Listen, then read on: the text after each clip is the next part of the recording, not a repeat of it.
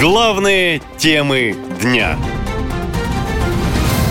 Кто хоронит российский рубль? Следом за курсом паника охватила все секторы экономики. Экономисты заявляют, что рубль потянул с собой на дно буквально все. Рынок госдолга, ценных бумаг и облигаций. С помощью последних Минфин занимает деньги для покрытия дефицита бюджета. Сейчас этот рынок охватила волна панических распродаж. Индекс цен облигаций федерального займа на московской бирже падает три месяца практически без остановок, а 6 сентября опустился до минимальной с апреля прошлого года отметки. Рынок госдолга пережил самый длительный период устойчивого падения за почти 10 лет. Чем ниже цены облигаций, тем выше их доходность. А это значит, что занимать для бюджета Минфину приходится все дороже, говорят экономисты. То есть теперь в долг государству дают все дороже и неохотнее.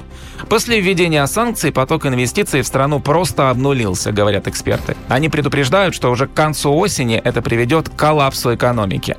При этом правительство заявляет, что экономика растет. Как сказал премьер-министр Мишустин, российская экономика адаптировалась к вызовам и показывает устойчивый рост. Позитивная динамика экономики ведет к улучшению бюджетной ситуации. За 7 месяцев не нефтегазовые доходы выросли примерно на 20%, причем уже в июле более чем на треть.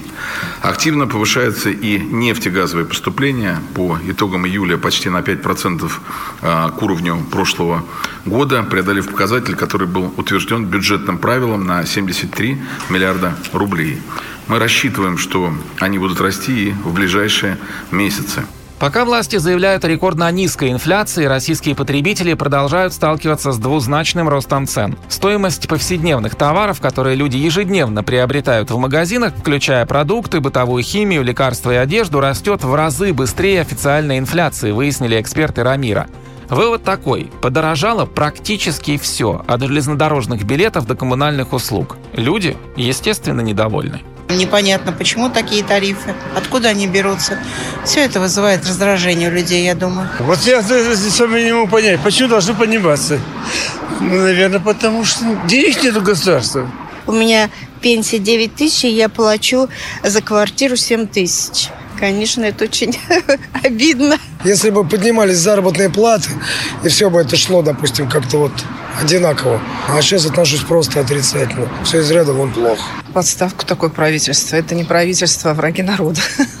По словам экспертов, повышение цен на товары и услуги вполне закономерно на фоне затянувшейся спецоперации, западных санкций и выезда граждан из страны. На то, чтобы вернуть экономику хотя бы в состояние, в котором она была 23 февраля прошлого года, понадобится десятилетия, говорит экономист Сергей Алексашенко. Розничные продажи в России упали на 10%, в том числе непродовольственных товаров на 20%. Вот это и есть самый хороший показатель падения жизненного уровня россиян. Голода нет, на падение продаж продовольствия там, 2-3% к прошлому году. То есть это означает, что, в принципе, чуть-чуть стали меньше есть. Да, но то, что перестали покупать новые автомобили, продажи которых сократились там в 4 раза, да, прекратили покупать многие товары, не знаю, одежду, обувь, там, электронику бытовую, технику, и жить стало хуже. Это факт. По словам экспертов, спецоперация, западные санкции и мобилизация негативно отразились на экономическом росте страны. Наряду с ростом цен в России началось и падение доходов населения, а Центробанк уже открыто заявил об угрозе исчерпания Фонда национального благосостояния. Об этом регулятор предупреждает в своем докладе об основных направлениях денежно-кредитной политики на следующие три года. Экономисты констатируют, все это говорит о том, что жизнь россиян будет только ухудшаться – ну а пока граждане готовятся платить больше на каждом шагу, эксперты посчитали, что государство тратит на спецоперацию 10 миллиардов долларов в месяц. Это четверть годового бюджета Москвы. И похоже, что это надолго. По крайней мере, Владимир Путин недавно говорил именно об этом.